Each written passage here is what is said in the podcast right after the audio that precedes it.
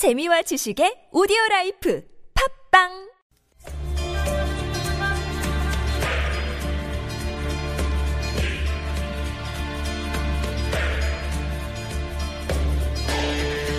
정치 혐오의 시대. 제대로 된 정치는 무엇인가? 정치 무림의 두 은둔 고수와 함께 그 해답을 찾아갑니다.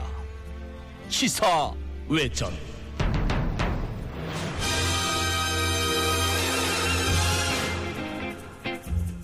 네. 애청자 여러분, 음악이 상당히 멋있고 거창하지 않습니까?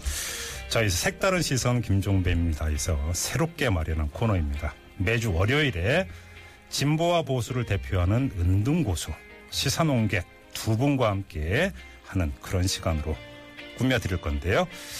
자, 두 농객 한 분 한 분 소개를 해드리겠습니다. 자, 먼저 검사 출신으로 이 박근혜 대선 캠프를 거쳐서 새누리당 서울 광진구을 당협위원장을 맡고 있는 정중길 변호사입니다. 어서 오십시오. 예, 반갑습니다. 안녕하세요. 총선 때 한번 그 저희하고 인터뷰를 하셨고요. 네, 네. 자, 그리고 참여정부 대통령 비서실 행정관 박원순 시장 비서실장을 거쳐서 더불어민주당 뉴파티 위원회 위원이신 권호중 위원 모셨습니다. 어서 오십시오. 안녕하십니까. 네. 자, 이 두 분께 스튜디오에 직접 모시고 하니까 소감이 어떻습니까? 좀 잘 좀 부탁드리겠습니다. 아주 생동감 있는 정치 토론 기대를 하고 있고요. 자, 그리고 제가 잠깐 우리 애청자 여러분들에게 소개를 해 드렸습니다만 이걸로는 사실은 뭐 소개가 다 될 수가 없는 거고요. 좀 한 분 한 분께 자기 소개를 좀 부탁드리겠습니다. 자, 우리 정준결 변호사님부터 좀 자기 소개 부탁드릴게요. 예, 반갑습니다. 정준길 변호사입니다. 제가 인터넷에 제 닉네임은 대선 자객입니다. 지난 2003년도에 네. 불법 대선 자금 수사 아마 기억하실 텐데요. 노무현 정부 들어서고 나서 어, 권력이 시퍼렇게 살아있을 당시에 어, 열린 우리당과 한나라당을 상대로 해서 불법 대선 자금을 수사하는데 앞장섰습니다. 그 결과 기업이 거액의 불법 정치 자금을 더 이상 줄 수 없게 하고 또 오세훈법이라고 불리우는 그러한 정치자금법 개혁을 통해서 어, 대한민국의 정치를 진일보시키는데 나름대로 역할을 했다라고 자부하고 있습니다. 네. 오늘 새롭게 시작하는 이 프로그램에서 권호준 의원님과 함께 우리 시청자들에게 즐거운 어떤 그런 시간을 만들 수 있도록 최선의 노력을 다하겠습니다. 알겠습니다. 활력 있는 토론 부탁드리겠습니다. 네. 자, 그리고 권호중 의원님. 안녕하십니까 권호중입니다. 아, 물론 탤런트 이름은 아니고요.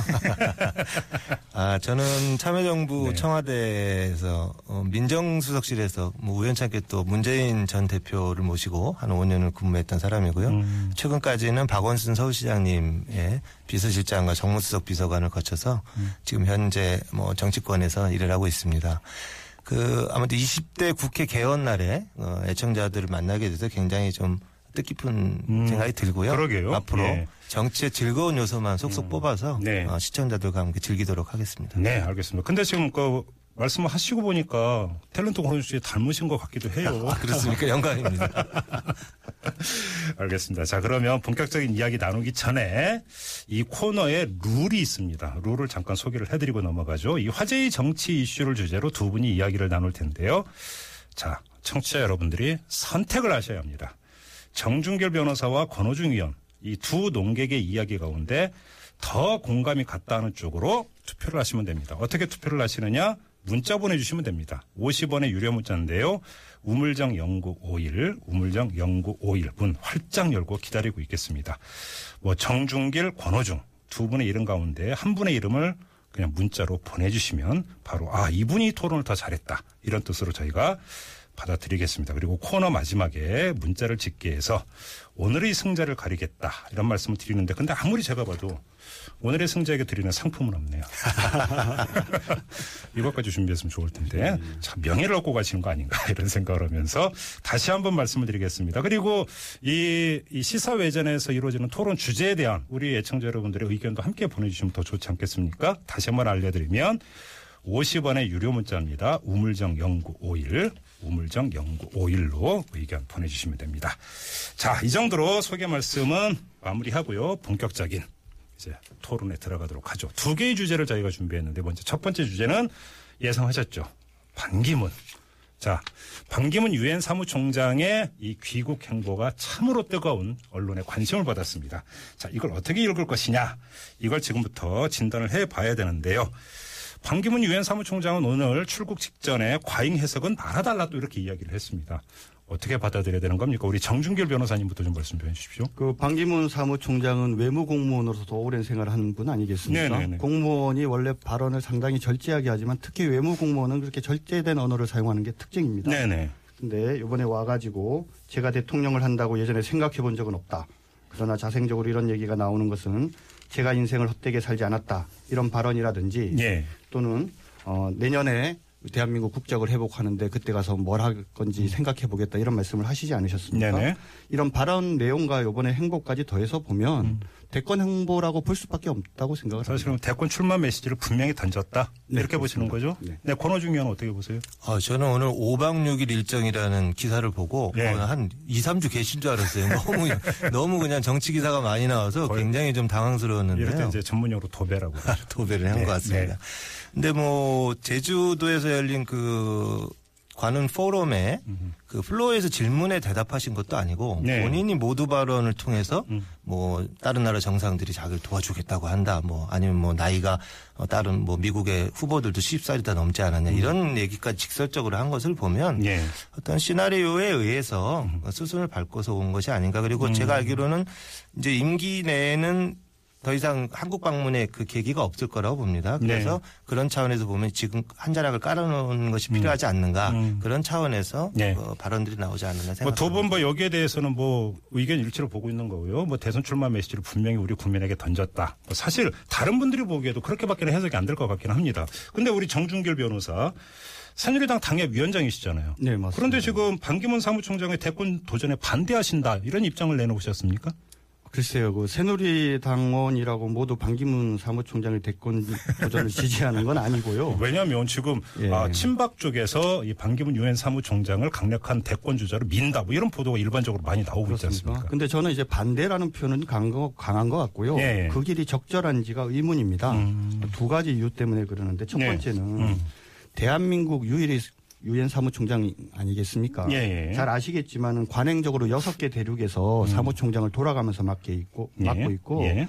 임기가 5년이지만 보통 연임하면 10년 합니다. 그렇죠. 그래서 다른 아시아에서 국가에서 사무총장이 나오려면 50년 후가 되고 아. 그때가 되더라도 한국에서 이미 했기 때문에 한국 유엔 사무총장이 나올 가능성은 없는 거 아닙니까? 대륙별로 돌아가면서 하는데 한 번은 보통 10년은 하니까 그렇죠. 예, 예, 예. 그렇기 때문에 어떻게 보면 어, 요 금세기 내에 또는 몇 세기 안, 안에 우리 유엔 사무총장을 대한민국의 국적을 가졌던 분이 했다라는 것은 거의 유일무이할 수 있, 있는, 있을 네, 만큼 아주 네, 중요한 자리라고 봅니다. 예. 그렇기 때문에 그러한 일을 맡으셨던 분이 한 나라의 대통령으로 나오는 게 과연 적절한지라는 음. 근본적인 문제에 대해서 생각해 볼 필요가 있고 예. 그다음 두 번째는 그 코피 아난 유엔 사무총장의 선례가 있지 않습니까? 예, 예. 재단을 설립해 갖고 봉사활동에 나가고 음. 또 중재 역할도 하고 이러면서 많은 분들이 코피 아난의 그런 행보에 대해서 많은 사람들이 칭찬을 하고 있습니다. 네. 그런 어떤 여러 가지 사정들을 보면 우리 반기문 사무총장께서 그만두시고 와서 음. 전 세계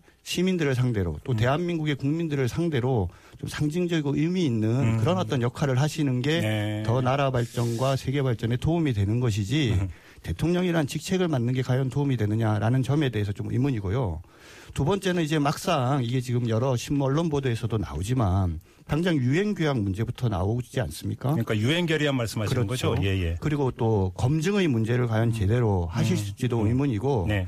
지금 뭐 분위기로 봐서는 마치 꽃가마를 태워서 경선 없이 정하는 것 같은 그런 어떤 오해를 불러일으킬 수 있는데 네. 우리 내부에도 또 여러 후보들이 있지 않습니까? 네. 그러면 또 경선을 해야 되는데 과연 그런 경선의 과정에서 음. 제대로 일관되게 후보로서 어떤 자기 역할을 할 수 있을지도 의문이고요.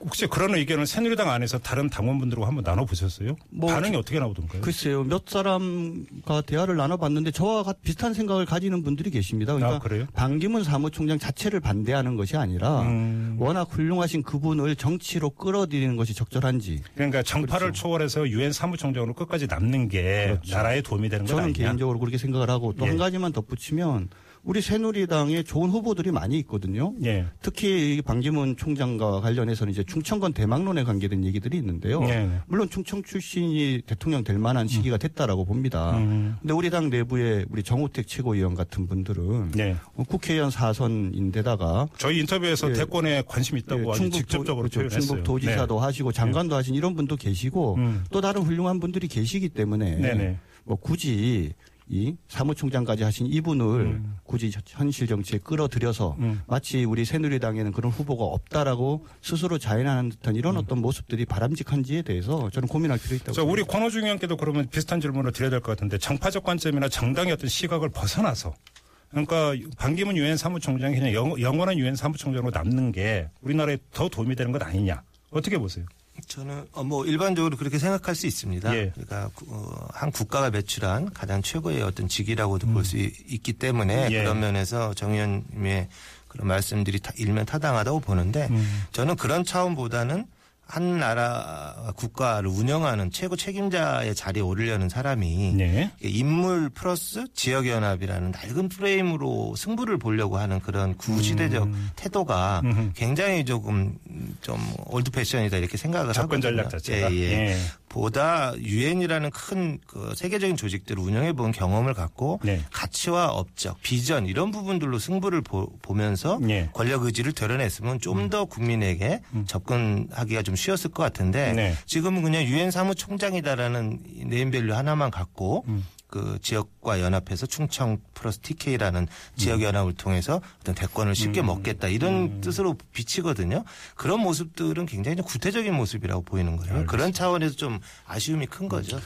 적절한 지적 알겠습니다. 지금 그 같습니다. 참고 그러니까 지금 뭐 저희가 오늘부터 이번 주부터 이제 새로운 코너로 이 새누리당의 정준길 어, 당협위원장 그리고 더불어민주당의 권호중 뉴파티 위원 이 두 분을 모시고 이 정치 현안에 대한 토론 이 시간으로 꾸며드리고 있습니다.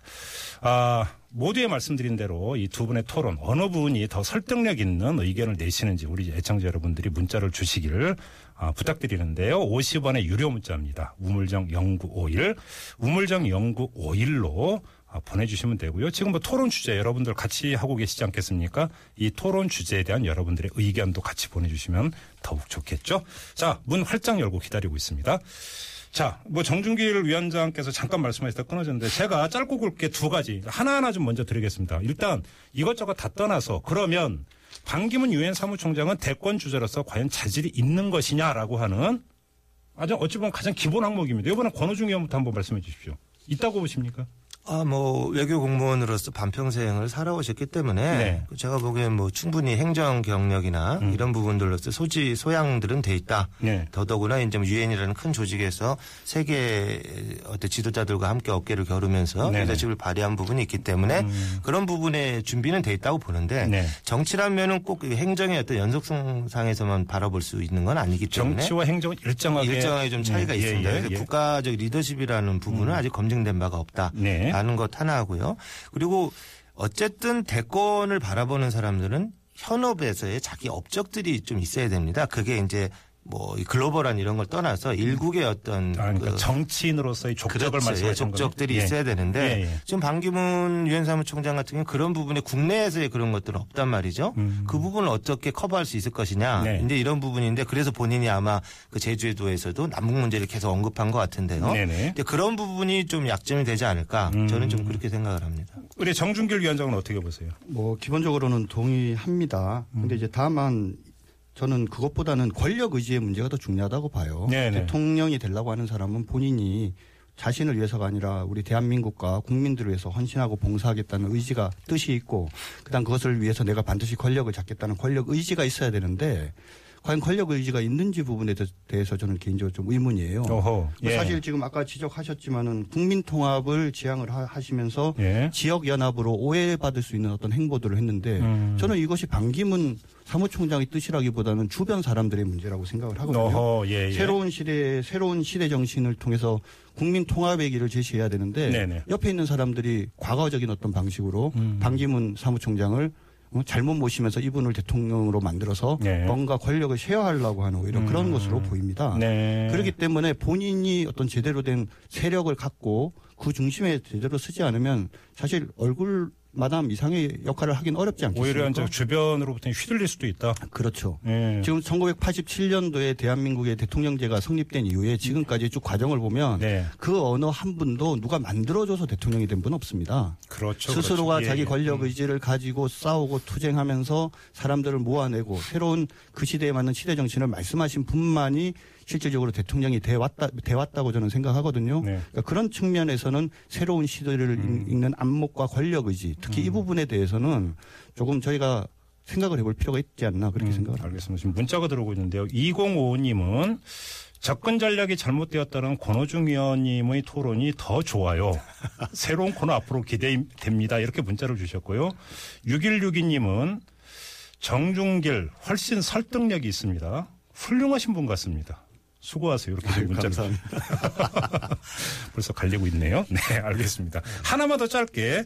지금 두 분 모두 그러니까 충청 영남 내지 충청 TK 연합 이라고 하는 것에 대해서 상당히 부정적으로 평가를 하셨는데 그게 옳으냐 그러냐 퇴행적이냐 아니냐의 문제를 떠나서 그것이 만약에 대선에 출마를 하고 대통령이 되고자 한다라고 하는 점에서 오로지 공학적으로 볼 때 득표에 도움이 된다고 보세요?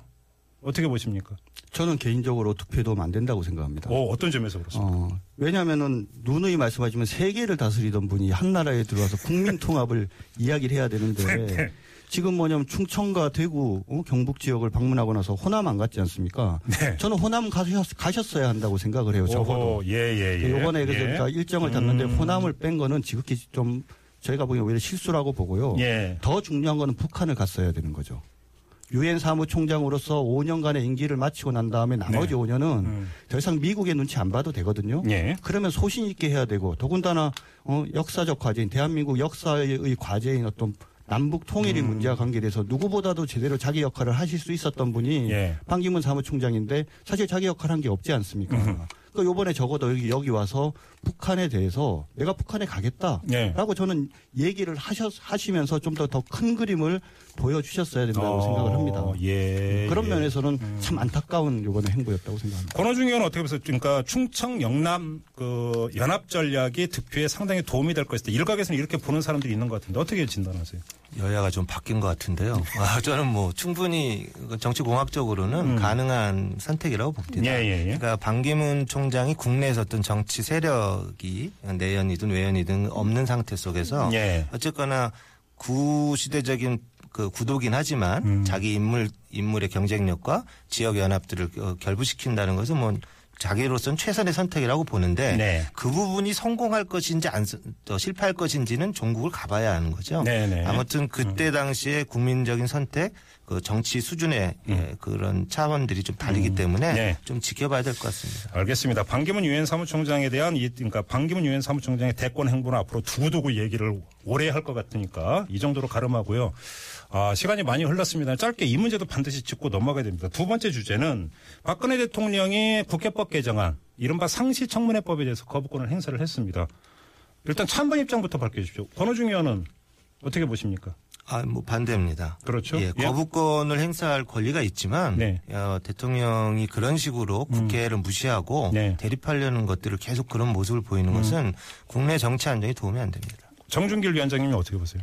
나름대로 고심 끝에 거부권 행사하셨다고 생각하고요. 예. 거부권이 행사됐으니까 정말 국민의 뜻을 잘 반영해서 제대로 된 상시청문회법을 만들었으면 좋겠습니다. 자, 여기서 이제 궁금한 게 이건데, 요 우리 정준길 위원장님은 또 이제 법조인 출신이시고 하니까 먼저 여쭤봐야 될 것 같은데, 자, 거부권을 행사해서 다시 국회로 오지 않았습니까? 근데 19대 국회는 끝났어요.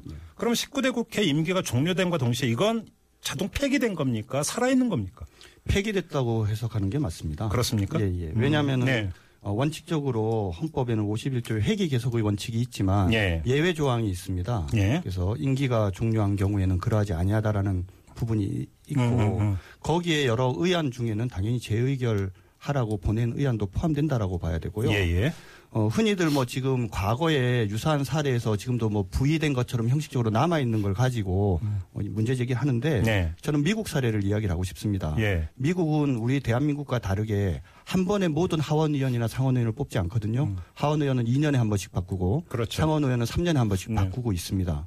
그러면은 3년에 한 번씩 바꾸거나 2년에 한 번 바꿨을 바뀐다는 것은 뭘 의미하냐면 새로 뽑힌 하원 의원들의 반만 새로운 사람이고 네. 나머지 반은 기존에 있던 사람이라는 얘기 아닙니까? 예, 예, 예. 그 경우에도 미국 헌법에서 바로 회기 계속 원칙의 예외 사유로 임기가 종료됐을 경우에는 어. 그런 경우에는 의안이 폐기되게 돼 있어요. 그래요? 그죠? 음. 하물며 우리처럼 한꺼번에 다 바뀌는 것. 특히 네. 이게 왜 회기 계속의 원칙을 하면서 그 예외 사유를 주냐면 바로 선거를 통해서 국민의 민심이 바뀌면서 예. 의회의 주체가 바뀌었다는 네. 바로 그런 어떤 거- 부분에 대해서 대부분의 그 나라에서 그렇게 법을 그렇게 정하고 있는 거거든요, 헌법을. 알겠습니다. 권호중 의원은 어떻게 보세요? 아, 저는 당연히 재역을 할수 있다고 봅니다. 살아 있다? 예, 살아 있습니다. 예. 왜냐하면 예. 그 아까 말씀하신 그, 그 예외 조항이라는 것들은 사실 우리나라는 미국과 달리 네. 대통령의 거부권 행사를 굉장히 좀 제한하는 듯하게 헌법이 음. 정해져 있습니다. 그래서 네. 그 예외 조항이라는 것도 사실 국회가 의결하지 않았을 때 유효한 것이지 음. 이거는 이미 국회가 의결한 법안을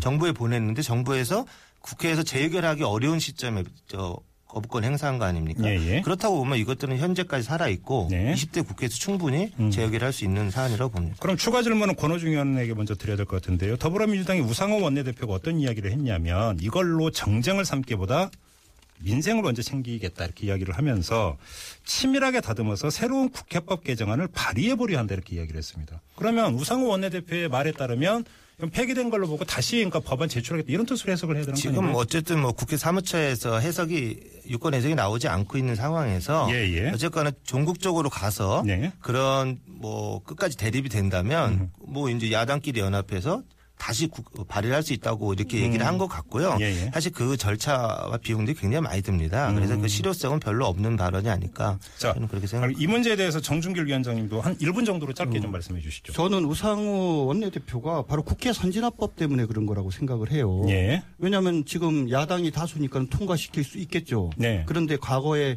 야당이 했던 것처럼 그렇게 발목 잡기 하면 의안이 통과되겠습니까? 네. 그러니까 의안이 통과된 상태에서 재의결을 거치면은 새누리당의 일부 반란표가 있어서 혹시라도 통과되지 않을까라는 네. 그런 기대감 때문에 그러는데요. 음. 차제에 말씀하신 것처럼 새로운 국회법 개정안을 만들면서 너무 광범위한 문제 네. 그리고 국민에게 뭔가 새로운 의무를 부과한다는 문제 이런 문제들을 잘 극복을 하면서 예. 차제에 국회 선진화법까지 같이 해가지고 음. 제대로 국회를 정상화하는 어, 그런 어떤 어. 과정을 거쳐야만 이 문제가 제대로 해결된다고 국회. 선진화법까지 놓고 원샷 해가지고 한번 그 여야가 단판 벌여서 손질할 거 손질하고 넘어가야 된다 이런 예, 말씀이십니까? 맞습니다. 그렇게 어. 하지 않으면은 예. 이건 다시 의결 재의결 다- 다시 상정하더라도 이게, 네. 이게 뭐 하세월이지 않겠습니까? 음, 알겠습니다.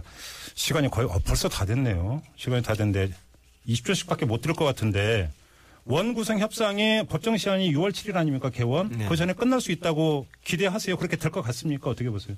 좀 어려울 것 같습니다. 일단 뭐 아이고, 예. 저렇게 대치 상황이 있기 때문에 예, 쉽지 예. 않을 것 같습니다. 정준길 위원장님은 어떻게 보세요? 어, 저는 뭐 안 될 거라고 생각하는데 저는 그 안철수 예. 어, 안철수 의원이 약속을 지키는지 한번 보고 싶습니다. 그건 무슨 말씀이세요? 그 지- 기한 안에 안 되면 월급 바- 세비 반납하겠다고 하지 않았습니까? 알겠습니다. 자, 오늘 이제 그 시사 외전 저희가 야심차게 그 준비한 월요일에 고정 코너인데 어떻게 두 분 오늘 첫 방송이셨는데 어떠셨어요? 편안하셨습니까? 정준길 위원장님? 어디서 이런 고수를 모셔왔는지 깜짝 놀랐습니다. 은둔 고수라고 저희가 소개를 해드려요. 우리 권호중 위원님 아, 어떠십니까? 저는 이제 뭐 무공 비급이라도 하나 갖고 나와야 될 것 같습니다. 좀 더 준비를 해보겠습니다. 많이 보신 것 같은데 무공 비급이라는 전문 용어를 행사하시는 거 보면 무협지 많이 보셨죠. 알겠습니다. 자 오늘 새누리당의 정준길 당협위원장 그리고 더불어민주당의 권호중 뉴파티 위원 두 분 모시고 월요일에 새 코너 시사 외전 진행을 했습니다. 자 오늘은 여기서 마무리를 하도록 하고요. 다음 주에 두 분 모시겠습니다. 고맙습니다. 고맙습니다. 감사합니다. 네, 자.